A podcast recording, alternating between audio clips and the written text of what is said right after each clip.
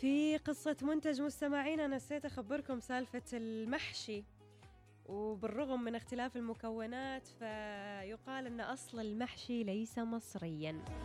تخيلوا مستمعينا يعني المحشي من الأطباق اللي تشتهر فيها مصر وبالرغم من تقديمه في كثير من الدول العربية لأن الخلطة المصرية للمحشي مميزة عن غيرها.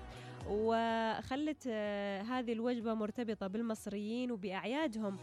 لأن المحشي ليس مصري الأصل فيعود أصله إلى تركيا إذ كان يطبخ أيام الدولة العثمانية ويوضع داخل ورق العنب بالأرز والتوابل واللحم المفروم وكان يسمى في بداية الأمر بالدولمة. وفي ومن تركيا انتقل مستمعين ورق العنب إلى دول أخرى في المنطقة مثل سوريا ولبنان والأردن وفلسطين والعراق ومصر. وطبعا كل بلاد تختلف عن الحشو آه، اللي في الورق العنب. كل وحدة يعني كل حد يستخدم شيء مختلف.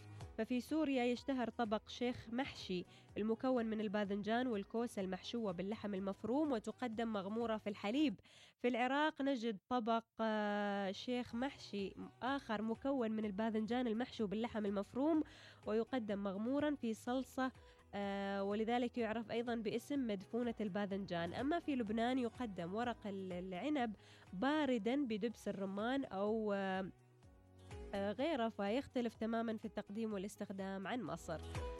ويقال أنها تختلف أيضا تسمية ورق العنب من بلد لآخر ففي الأردن وفلسطين يسمى ورق العنب أو ورق الدوالي وفي مصر يسمى بالمحشي في العراق آه، العراق يسمى بالدولمة. أما في سور في سوريا فيشتهر فتشتهر سوريا بتقديم نوعين من ورق العنب. الأول هو اليبرق وهي كلمة تركية تعني ورق الأشجار ويكون آه، محشو بالأرز واللحم. أما الثاني فهو اليالنجي. اللي يكون خاليا من اللحم فيستخدم الأرز والخضروات فقط. هذه عن آه، المحشي مستمعينا وأصل المحشي.